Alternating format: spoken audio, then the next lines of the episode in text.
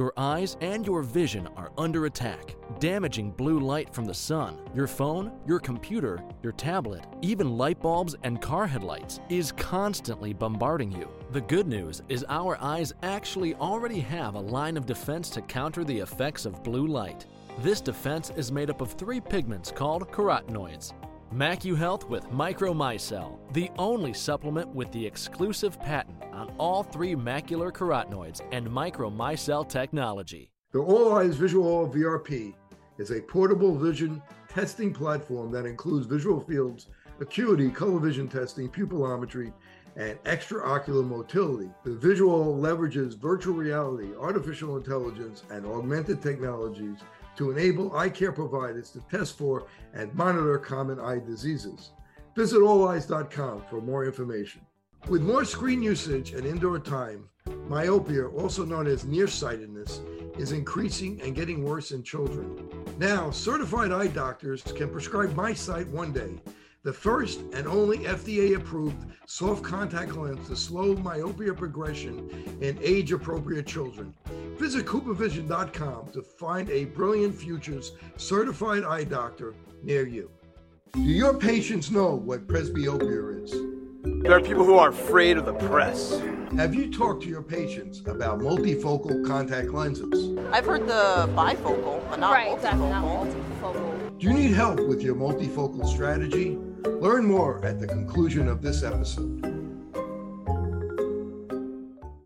Welcome back to part two of my interview with Dr. Abraham Morgentaler. In this episode, Dr. Morgentaler answers questions about testosterone and hair loss. He also dives deeper into the relationship between testosterone and prostate cancer. If you're new here and you like our interviews, press like, subscribe, share, and hit the bell. Also, please leave comments.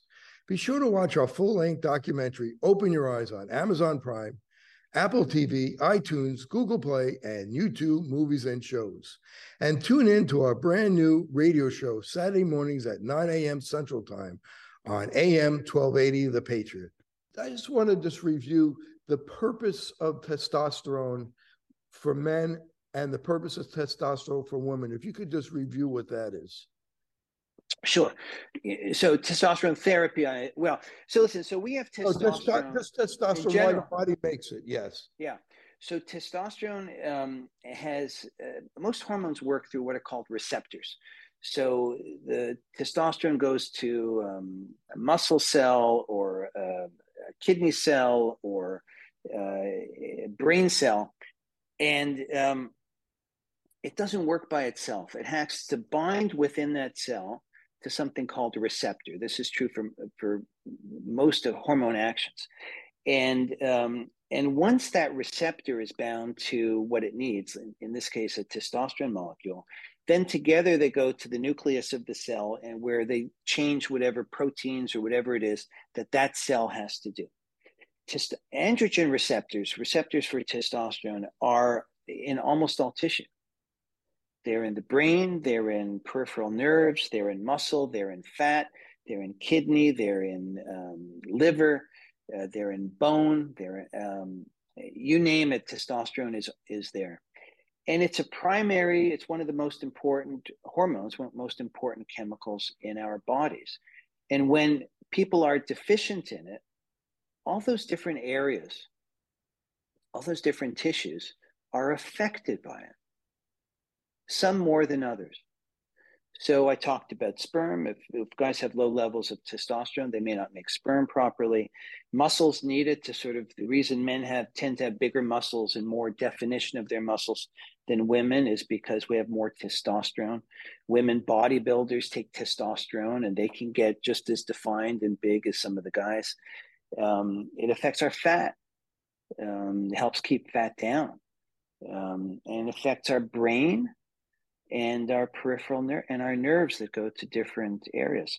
You know, there's an interesting thing. I know you're an op- optometrist by training. Um, most people don't know this, but but testosterone deficiency is associated with dry eyes. Dry eyes is one of the most common reasons that people go to an eye doctor, um, and it can be very irritating. Um, and it turns out that um, uh, that some of these people have been treated with you have to get it compounded like eye ointment that includes testosterone or or, or drops and it can help with dry eyes. Um, uh, we had uh, you know so one of the things i'm most proud of is is i helped to create what's called the androgen society. It's an org- professional organization that focuses on testosterone issues. And it's been in existence for about five or six years now. And about two three years ago we had uh, dr david sullivan who was at the time from the massachusetts eye and ear uh, institute one of the foremost research organizations and clinical areas uh, in the country dealing with this. And he spoke specifically about the research around testosterone in the eye, and in particular, dry eyes. Um, and it's just impressive. Like the number of things that are affected by testosterone deficiency is just astonishing and helped by normalizing it. Now, let me ask you about estrogen. I mean, there's aromatase, testosterone turns into estrogen, and the estradiol is also important for sexual function. So is that something that you test and you monitor if estrogen is too high, if men are converting too much to estrogen or too much to estradiol, or if it's too low, they're not they don't they're not they don't have enough aromatase and not converting enough. So when you're doing the labs, are you looking at estradiol and how is, important is that? So um, the estradiol story is a little um, confusing. and and I, I think that the final there's some things about testosterone that for me at this point I think the data support is like clear cut. With estradiol, it's a little bit less clear cut, and it, the value of testing it, um, I think there is some value in it, but um, it's really uh, important maybe around the edges rather than uh, the middle. So testosterone and estradiol are, are actually, and estradiol is the primary estrogen, but not the only one and they're very closely connected chemically. So there's an enzyme that converts testosterone to estradiol, and it's just one chemical change in in this uh, larger molecule, and um, but their actions are very different. So we talked about receptors a minute ago. There's a receptor for testosterone, really called the androgen receptor, and there are receptors for estrogens called the estrogen receptor. You make that one little switch, and testosterone will not bind to the estrogen receptor. Estrogen will not bind to the testosterone receptor, and they do different things. People have wondered for a long time about what estrogen does in men. So, you know what, and and and some of the best data came from a brilliant study uh, done by um, uh, a guy named Finkelstein at, at Mass General Hospital in Boston, published in New England Journal of Medicine probably about eight years ago, 10 years ago. And what he did is he gave medicine that lowered testosterone in men. So they weren't producing any of their own. And then he gave them back testosterone at different doses, trying to see if there's like a threshold for different things that happen at different levels. And what he also did is you can give a medicine called an aromatase inhibitor that blocks the conversion of testosterone to estradiol. So normally when we treat somebody with testosterone, estradiol also goes up because there's more testosterone. That enzyme takes more of the stuff and converts more of it to estradiol. So every man who goes on testosterone gets a bump in their estradiol. With that medicine that blocks that conversion, in half the men, what he had was a population of men who had good levels of testosterone now, but almost no estradiol. And he could compare what was what. And so it turned out that estradiol is important for men for a few things. One is it's involved with libido, sex drive. Who knew? We think of estradiol like simplistically, we say testosterone is the male hormone, estradiol is the female hormone. It's not so. It's not so in women, it's not so in men. Women need testosterone to feel optimal. Men need estradiol for certain things to be optimal too. It's important for sex drive. And also, this is amazing. So, testosterone, we know, increases muscle, but also decreases fat. So often, when men have low levels of testosterone, one of their complaints is, I've gained fat, especially around the belly. I don't know why. I'm really careful. I'm working out. And that's because their testosterone uh, isn't doing what it needs to do. Um, it turns out that the ability to lose fat requires estradiol.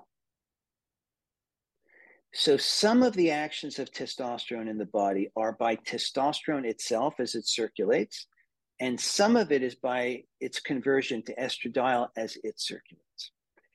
Now, some of the docs that are uh, really into testosterone, especially sort of from the anti aging community, are very uh, strongly feel that estro- high too, level, too high levels of estradiol are dangerous for men. Um, I'm not sure that the data really support that. The one thing that we see with higher levels of estradiol in some cases is that men can get some uh, swelling of their breast tissue, which we call gynecomastia. And we can treat that by giving the blocker of aromatase, the aromatase inhibitor, and then they don't have as much estrogen, their breast tissue goes down, and they're happier. There are data from what we call population studies, where they look at large numbers of people from uh, an area like Alabama or in specific places, San Bernardino, California. It's had a lot of studies. You may have heard of the Framingham study, where they've done a lot of uh, stuff. And, you know, they followed some of these populations for decades. And it turns out that if you have higher levels of estradiol, the group with the highest levels have more heart disease and more deaths. The que- and, and that's part of the justification for saying we need to be careful to not let estradiol get too high. And those doctors will usually treat every man with testosterone, will also add an aromatase inhibitor the most common drug is called anastrozole or, or arimidex. Um, and um, but I don't think it's a fair comparison. So men who are on testosterone who get a higher estradiol are not the same as people who have a naturally occurring high level of estradiol. Who has high levels of estradiol naturally? Frankly, people who are overweight and obese. So fat tissue has a lot of that enzyme aromatase that converts testosterone to uh, estradiol. And, and even though in most studies they do what they call uh, adjustment for obesity or BMI, you know, body mass index, those kinds of statistical adjustments, you can never be certain that it's done everything it's supposed to do. And the term that's used in statistics is residual confounding. You can think that you took care of it statistically by manipulating the data, but you didn't necessarily. And I just think that they're different situations. So I do not routinely give uh, an aromatase inhibitor when I start testosterone, but I do monitor the estradiol. And in some cases, if I think it's indicated, I'll, I'll give uh, a blocker. But I don't think we need to do it uh, routinely. And there's a downside also, which is that when estradiol is too low, too low, you may not see the full benefits of testosterone, number one.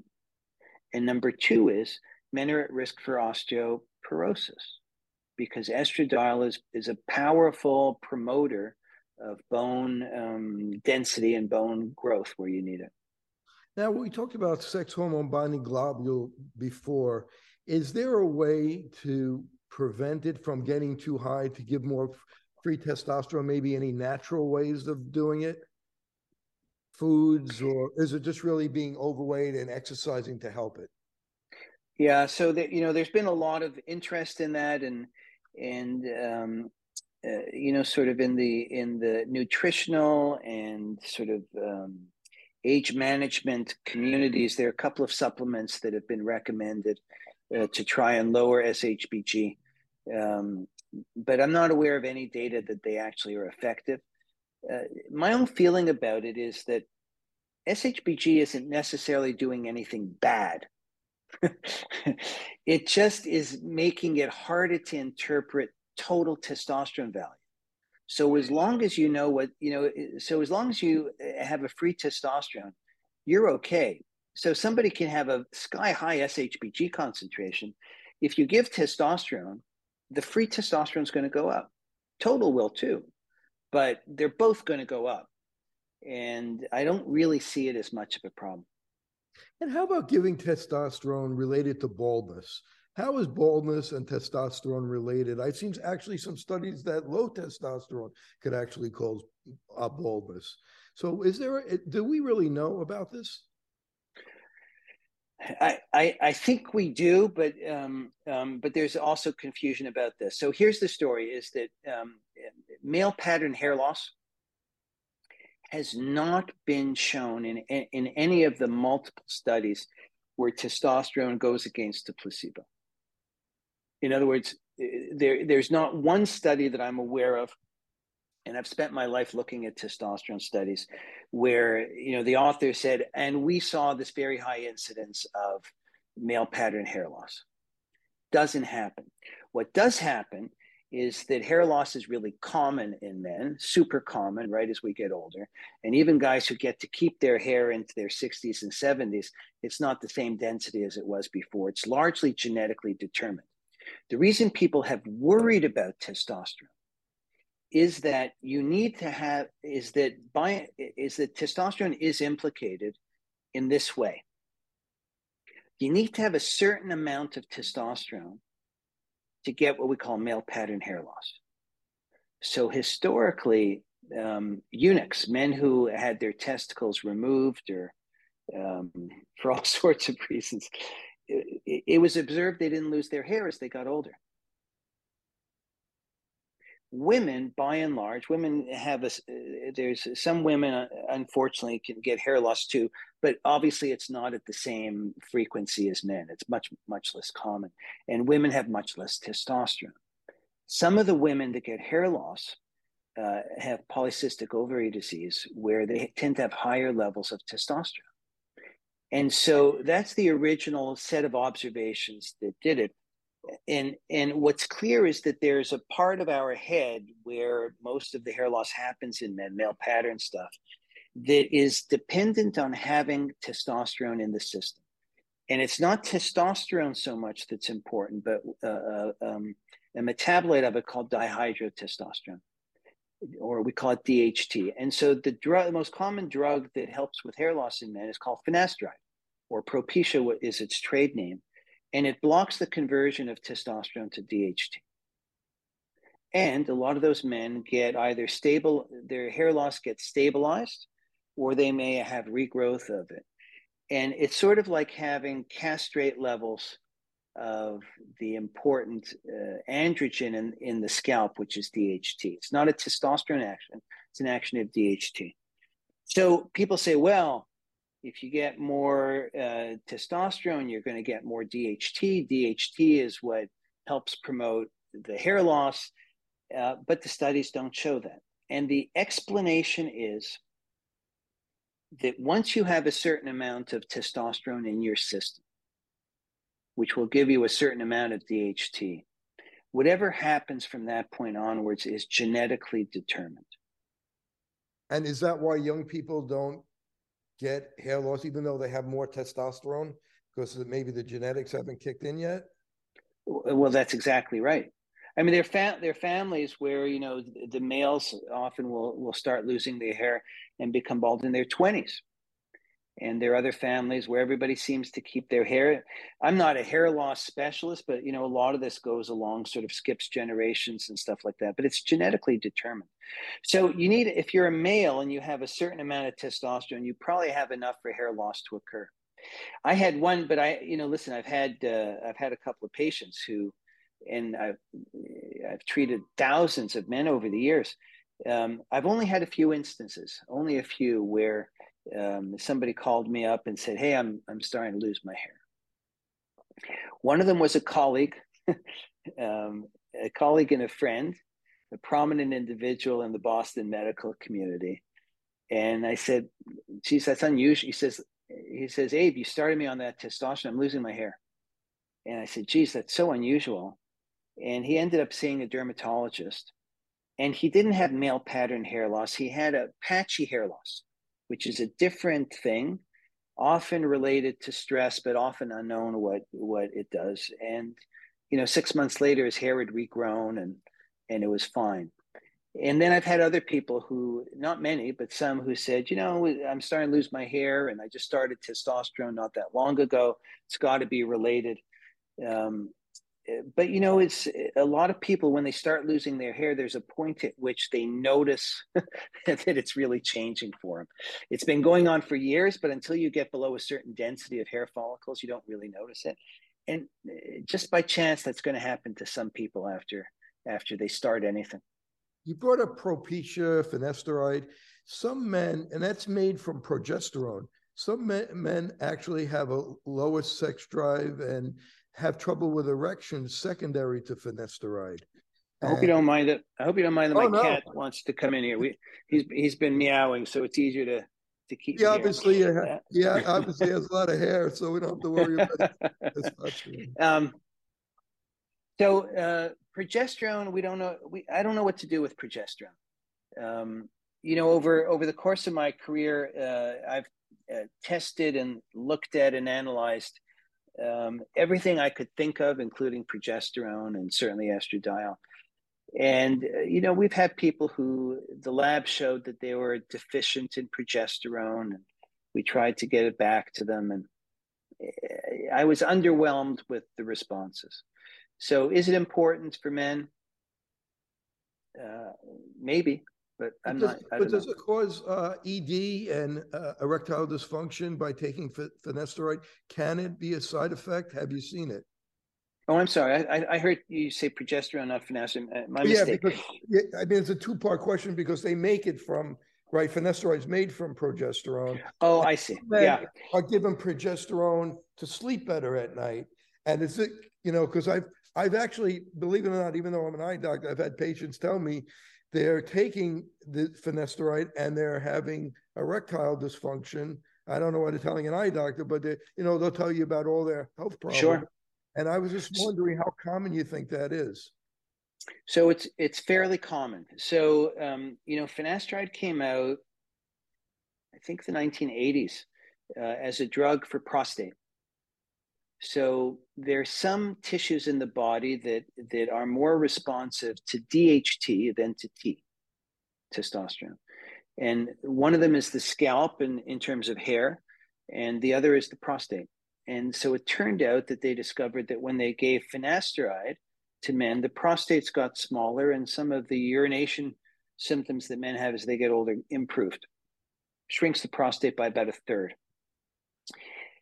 and um, Merck was the manufacturer and brought it to market. And there were a certain uh, percentage of uh, men who had se- had adverse effects, including sexual ones, lost their libido, erection problems. The numbers were fairly small, like on the order of two to three percent.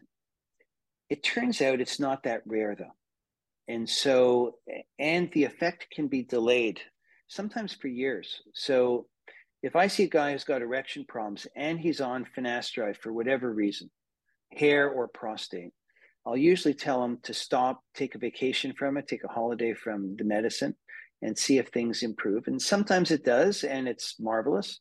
And in which case, it was clearly that medication that did. In some cases, it's not. The scary thing is that there now is pretty clear that there is a, a small but real percentage of men who take those medications and they get a number of side effects, not just sexual, but they just feel lousy. And they never improve even when they stop the medicine. Mm. And it's, it's called post finasteride syndrome. There's another drug called dutasteride that works similarly to finasteride. It can happen with that too. And so I'm, you know, when I treat men with uh, who have sexual issues, I tend to be a little uh, cautious and hesitant to give them finasteride for other reasons. Um, but listen, a lot of it's being used, and the vast majority of men will do fine with it, but it is a risk. The Olleyes VisuALL VRP is a portable vision testing platform that includes visual fields, acuity, color vision testing, pupillometry, and extraocular motility. The VisuALL leverages virtual reality, artificial intelligence, and augmented technologies to enable eye care providers to test for and monitor common eye diseases. Visit olleyes.com for more information. MacuHealth, your science born and tested solutions for visual performance, macular degeneration, and dry eye syndrome. New products coming soon. Embrace the science. Before we go on to the cancer and heart disease and stroke, I do want to, you mentioned the different types of uh, testosterone therapies, the the gels, the injection. There's actually now pills that don't cause liver problems. Uh, there's pellets, uh, patches, uh, troches. What do you think is the best and the easiest way for a man to take testosterone? Say, for example, you were going to do it, for an example. Which one would you do? And which do you think your men do the best with? Which type of replacement? So I get that question a lot. And the answer is, is that um, uh, as long as we get testosterone up to good levels, it almost doesn't matter how people get there. Um, you know, as long as it's sustained, and often the choices come down to um, convenience and uh, appeal or lack of appeal for the individual. What do I mean by that? So, you know, when the gels for, so the injections of testosterone, cypionate, testosterone, and enanthate have been around since the 1950s. And for a long time, that was the only way we gave testosterone. The gels came out, I think Androgel was the first came out, I believe, in 2001 and there was a lot of enthusiasm for it. And for quite a few years, gels, or what we call topicals on the skin, became the number one form of treatment. Um, and they work. Um, you know, there's a certain number of men, maybe as high as 15%, who don't absorb it well through the skin, and we go on to something else. Pellets were actually, believe it or not, one of the first. And what pellets are, it looks like a grain of rice, and you can they come in different sizes with different doses. Uh, and usually they're placed under the skin, usually in the buttock area, but they could be placed elsewhere. And believe it or not, when testosterone first became available in the 1930s, pellets were one of the first treatments. But the first FDA approved pellet happened in the 1970s, and almost nobody knew about it because it wasn't marketed and then uh, in the late 2000s, um, it sort of became uh, a new company came came on and became better known. And now a lot of men get treated either with FDA, the FDA approved pellet, or there are a lot of compounding pharmacies that make pellets, um, and the doctors can use those.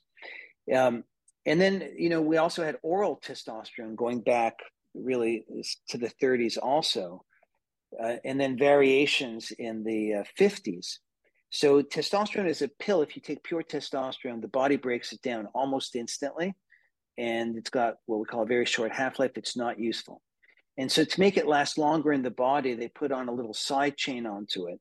It's called alkylated or methylated, and um, and that keeps it around. And some form those are still available, but they were found to cause liver damage. So they're absorbed through the gut. High concentration went to the liver. There's some serious liver uh, issues that were described with that. And so, for the most part, we've avoided using orals for 30 plus years. And then, over the last, I think, two or three years, came the first new orals. And they're called, it's called testosterone undecanoate. It's got this long carbon side chain.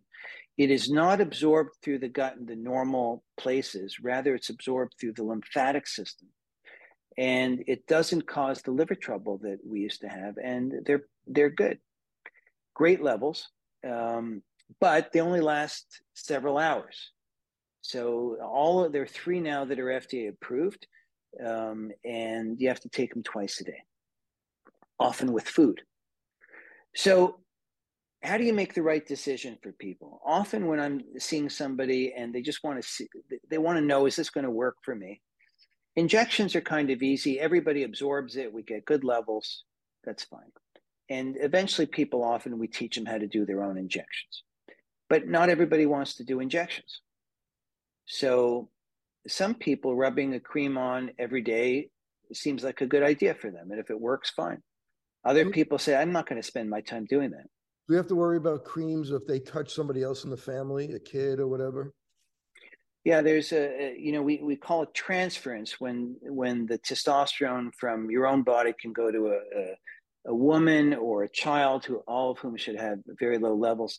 You know there are some rare cases that have been described of transference. By and large, um, is after you put it on, uh, you know, 20, 30 minutes later, uh, it's not much is on the surface anymore. Um, so I don't think of that as a big risk, but it is a black box warning for all the topicals. Um, and um, but they listen but they work and the point is that I tailor what's available to what the patient is interested in, and then cost comes in too. So a lot of the newer treatments can be very costly, even with insurance coverage, and um, and then we play the game with insurance companies and and and all that. And if people want something that's inexpensive, you know, they may go back to the injections that have been around forever and are you know generic now. And you know, you mentioned uh, testosterone where and fertility. If somebody wants to raise their uh, testosterone but keep their fertility, there's something like Clomid, but they don't help. It doesn't help as much with the symptoms. Am, am I correct on that? Yeah, that's right. I, there's a there's a listen. You've been you've been marvelous in this interview, and you've clearly done your homework. Um, uh, you've got a highly evolved uh, understanding uh, of this issue. So there are doctors. So Clomid is a pill. It's been around for a long time. It's used in women. Um, it does not have an indication for any use in men, but it's been used in the infertility world for male infertility for 40 years. Um, and I used it for men with infertility, where it can help in a percentage of cases with sperm counts. Uh, I've used it for for decades, and what what people noticed was it also raised testosterone in men. But the problem is is that it interferes with the estrogenic effect. It's an anti-estrogen. And there are a lot of men who take Clomid and they may say they feel a little bit better, but it's but their testosterone may look fabulous but they don't notice that much. There's some who think that it's a solid effect. And I, I do have some men who are on Clomid, but by and large, uh, Clomid is not a, a, first line treatment in, in my practice. And that brought us back to the Finkelstein effect about the estrogen. Uh, exactly. HCG, uh, that also could raise testosterone. What's the benefits of that? Are there any benefits of HCG over taking testosterone? Yeah. So uh, listen, I, I think there's two areas that still have been under uh, underdeveloped. Uh, if I just go back to orals for a second, the pills, um, there's been very little uptake of using the pills in this country so far. And a, a lot of the issue has been cost and, and lack of insurance coverage. I think that there's a new one of the, the newer ones. It's called Kyzatrex. Um, and for disclosure, I've done some consulting for them, but they've lowered their price to make it affordable. And I think a lot of people would like to take a pill. It's so easy. Uh, the levels are good. You have to do it twice a day. We're but Americans. That, uh, what? What's that? We're Americans. We like ease. Yeah, of course, and and that's how we take most of our medicines is by pill. So I just want to put that out there, and uh, that's a relatively new product. So that's interesting. Um, HCG is something I've been working on for a long time. HCG is an injection. It stands for human chorionic gonadotropin. It's been used uh, and has an FDA approved indication in men for fertility. And so, what it does is it mimics luteinizing hormone, which is the signal from the brain to the testicle, and it tells the testicle make more testosterone. The reason we use it in fertility is remember that the sperm cells that are developing need high levels of testosterone in the testicle. And so HCG turns on the testosterone producing factory in the testicle it's good in many cases for sperm, but it turns out that the men also benefit from having a higher uh, testosterone level. So it works only in men who still have the capacity in their testicles to turn up the production. There's some men have bad testicles for one reason or another. It won't work in them.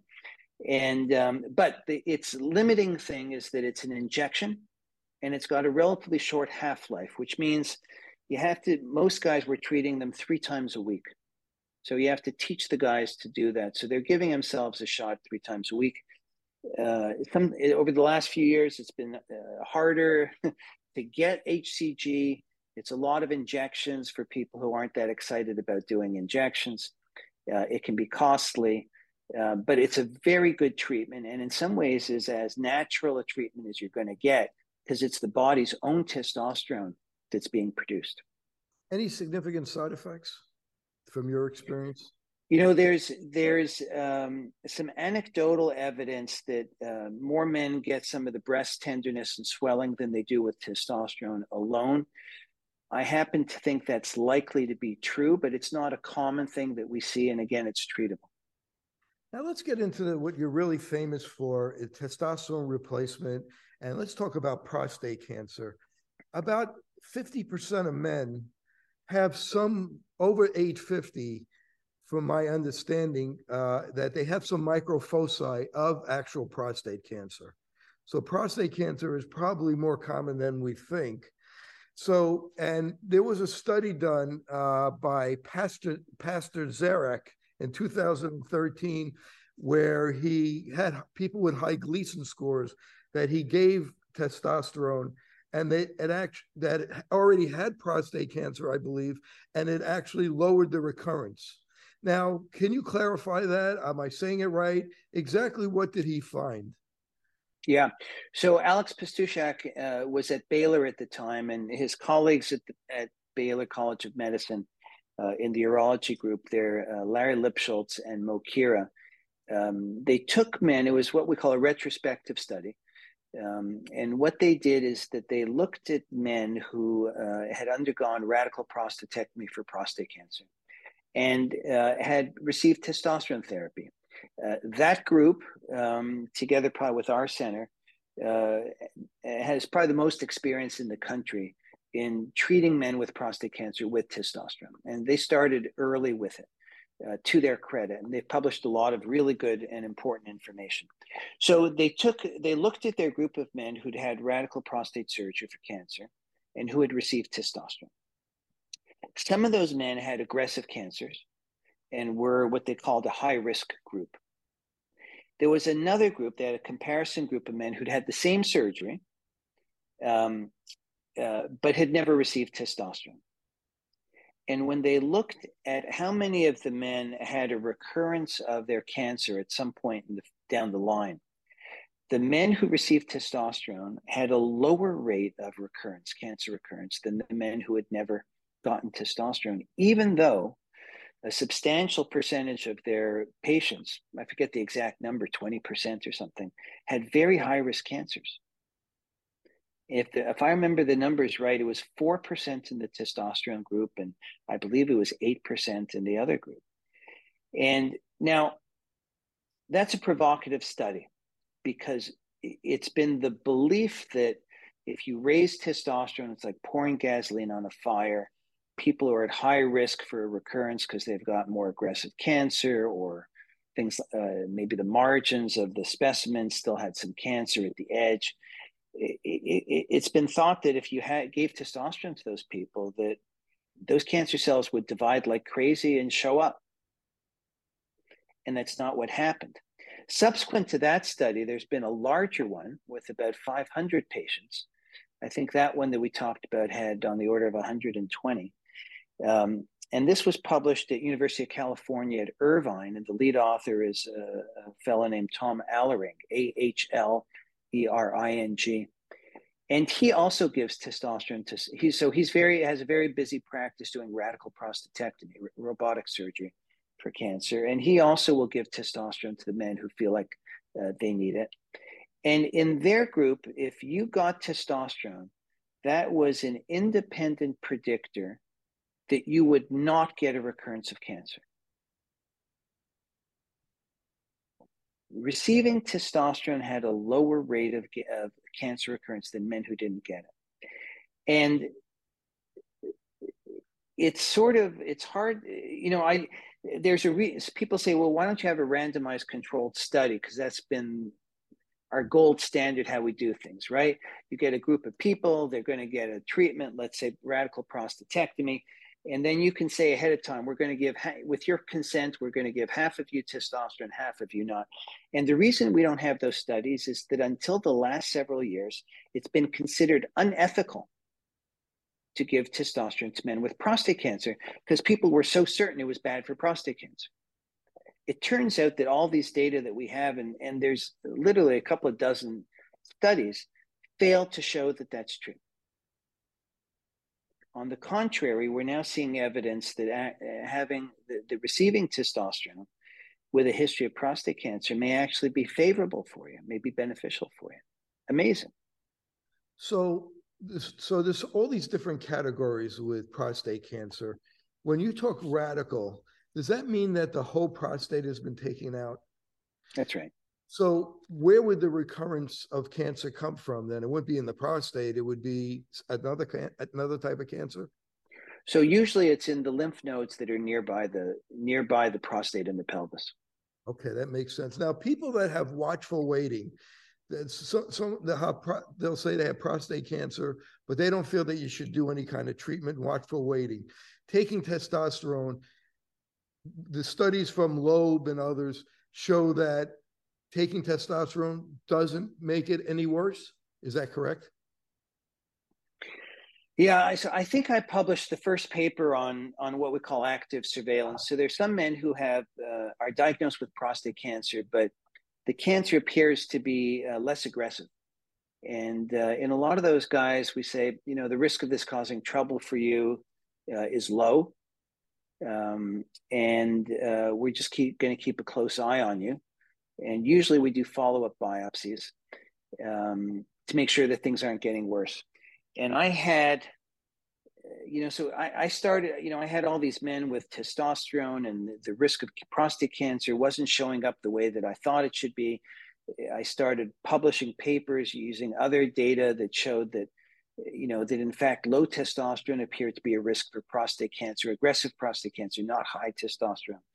And um, and I was sort of on the lecture circuit within urology and the prostate cancer world, and an 84 year old gentleman came to see me, uh, totally with it. He's a former attorney, um, and uh, and he he said he was married and things weren't going right for him sexually, and so we measured his testosterone level and it was low. And I told him, you know, I think there's a good chance that you know testosterone could help you. But his PSA was high, and he hadn't had a PSA before. And I said to him, um, you know, I don't, at 84, I don't do a lot of prostate biopsies in men your age because usually, even if you have prostate cancer, it's going to take 10 plus years to cause trouble for you. So at 84, I don't do a lot of biopsies. But I said, but yours is pretty high, and you might want to know whether or not you've got an aggressive cancer or not.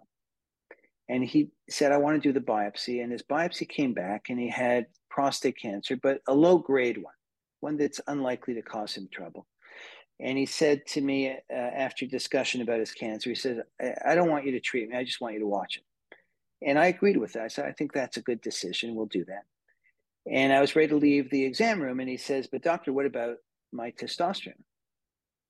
And I said, Well, you've got prostate cancer. I've never treated anybody like you who you've got prostate cancer that we're not even going to treat. So, you know, the theory is it could make your cancer grow rapidly. And he said, and he was very smart, logical. And he says, Doctor, if you give me testosterone and my cancer grows, won't my PSA go up? And I said, Probably. It's logical that would happen, but I don't know because I've never treated anybody like you. He said, And if it went up because the cancer grew and we stopped the testosterone, wouldn't my PSA go back down again? I say, That's also logical but I don't know because I've never treated anybody like you. He said, I'd like to try it. He says, uh, I'm 84 and um, I'm willing to take the risk. I'm an attorney. I, will sign any document you want that I uh, accept all the risks. You know, what's important to me at, at this point in my life is quality, quality of life, not quantity. So I'll do it. And I'd like you to treat me. And he clearly understood the risks. And so I treated him. And what I published was two years of testosterone therapy. And I showed a graph of his PSA levels. So his PSA, PSA we use as an indicator of whether cancer is progressing or not. His PSA stayed completely flat for two years. And at the end of two years, it actually started to come down a little bit. And that was the beginning of my experience treating men with untreated prostate cancer with testosterone. And he was older, clearly, uh, and he was on testosterone for six years. When he was 90, his wife, and he did well with it. He was happy. At 90, his wife brought him in, and he had developed dementia. And we decided there was no point in his continuing on with testosterone. But prostate cancer was never an issue for him. But he gave me the courage to do this in younger men. And so we've published a couple of papers on men who are not being treated for their prostate cancer, are on what we call active surveillance, but are on testosterone. And um, and nothing much has happened to them. And uh, we published the first paper, I believe, in 2011 in 13 men. And then in uh, all of whom had follow up prostate biopsies, none of them had progression of their cancer. And uh, a few years later, we did a larger group um, where we compared their uh, progression rates to men who never got testosterone. And the rates were the same. You know, there's some people who are going to have their cancers progress, but it was the same in both groups, whether they got testosterone or not. And so today I'm convinced, absolutely 100% convinced, that the story that testosterone drives prostate cancer, that it's a risk for men uh, if they take testosterone um, in terms of prostate cancer, is absolutely false. And um, the challenge for some of your listeners and viewers is that the belief that it's a problem is still out there and is highly uh, and, it can be hard to get somebody to treat them if they've been diagnosed with prostate cancer. But more and more i think the evidence is becoming clear to more doctors. And so hopefully that'll stop being a big issue uh, as we move forward. And how about with metastatic prostate cancer? Do you think it, it there's any any difference by giving them these people maybe they're they're not very happy they're they're they're miserable they want some testosterone to make them feel better. Do you think that makes the the metastatic cancer worse or do you think it help could help could help it or you, we're not sure yet? There's very little information on this. At the in the last several years uh, um, I started seeing some of these men who came from all over who were desperate to go on testosterone, even though they had metastatic prostate cancer. Desperate. And almost all of them said, Listen, I know I've got metastatic prostate cancer. I'm almost certainly going to die of it. But the life that I'm living now is not worth living for me. They were depressed or weak. Um, I had one guy who felt like he was too weak to wash his hair in the shower to get his arms up to do it. Standard treatment for men with metastatic disease is to lower their testosterone with what we call androgen deprivation, medicines that lower it. And there are some benefits to it in terms of um, survival and length of time without progression. But those are measured in months, not years the advantage. And some of those men, the quality of their lives is so impaired that these men came to me and basically pled with, begged me to treat them.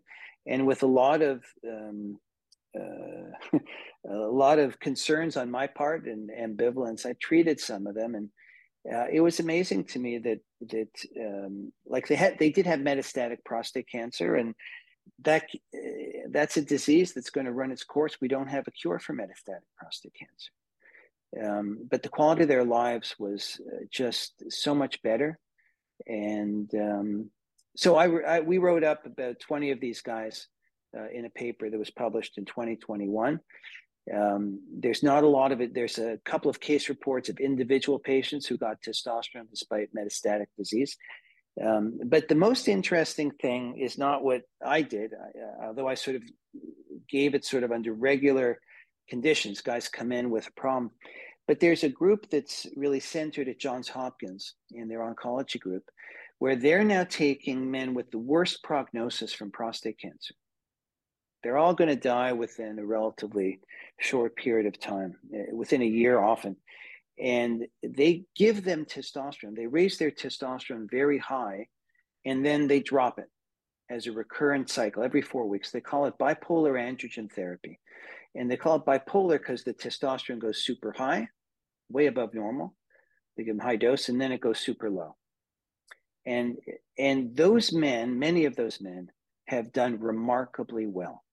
So what we've done, what they've done is they flipped the old idea that any any hint, any whiff of testosterone is going to be bad for this prostate cancer.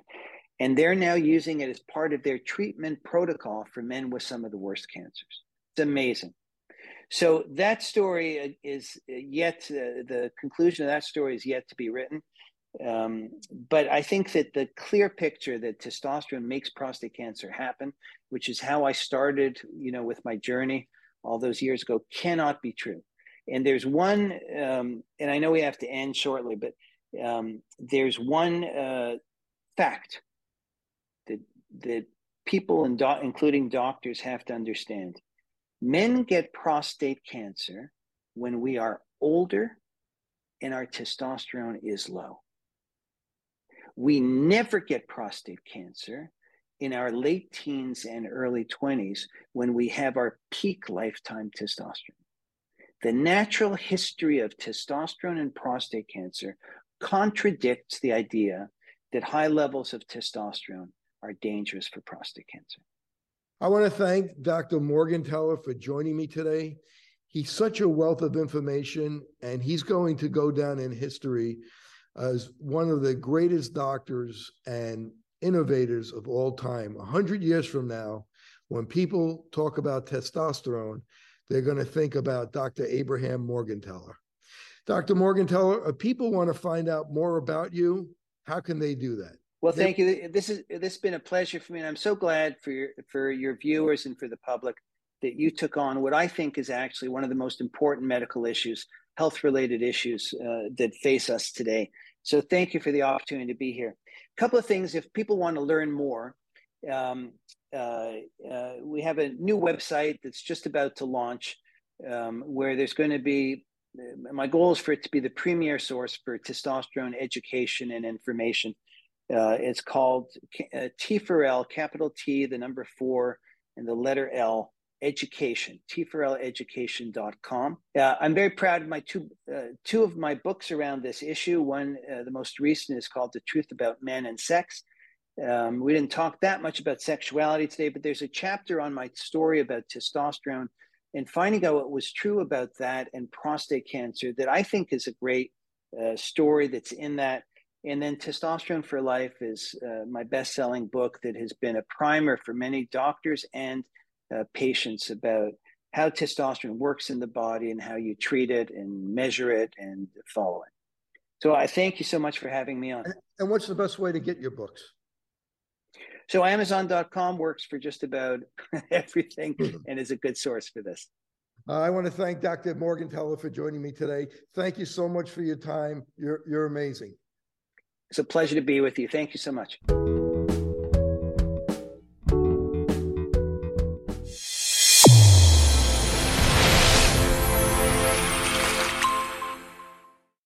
Your eyes and your vision are under attack, damaging blue light from the sun. Your phone, your computer, your tablet, even light bulbs and car headlights is constantly bombarding you. The good news is our eyes actually already have a line of defense to counter the effects of blue light.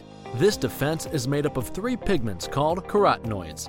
MacuHealth with Micromicelle, the only supplement with the exclusive patent on all three macular carotenoids and Micromicelle technology. The Olleyes VisuALL VRP is a portable vision testing platform that includes visual fields, acuity, color vision testing, pupillometry, and extraocular motility. The VisuALL leverages virtual reality, artificial intelligence, and augmented technologies to enable eye care providers to test for and monitor common eye diseases. Visit olleyes.com for more information. Fitting multifocal contact lenses presents a big opportunity to meet patient needs while growing your practice. Alcon is your partner not only with our innovative portfolio, but through e learning. Learn to enhance your multifocal strategy today with the Alcon Experience Academy. OIE Broadcasting is the emerging leader in social media. We use scientific entertainment to drive more patients into your office. Visit OIEBroadcasting.com and sign up today. Since I bought Safe for You, my dad makes me clean his boat. It's natural y es un buen producto. Every time I go back to school, my mom always makes sure that I have my Safe for You products. I bring extra, and my roommates certainly don't mind. It's a good thing I had Safe for You to clean up after this little guy. When my hands get dry, I like to wash them with Safe for You.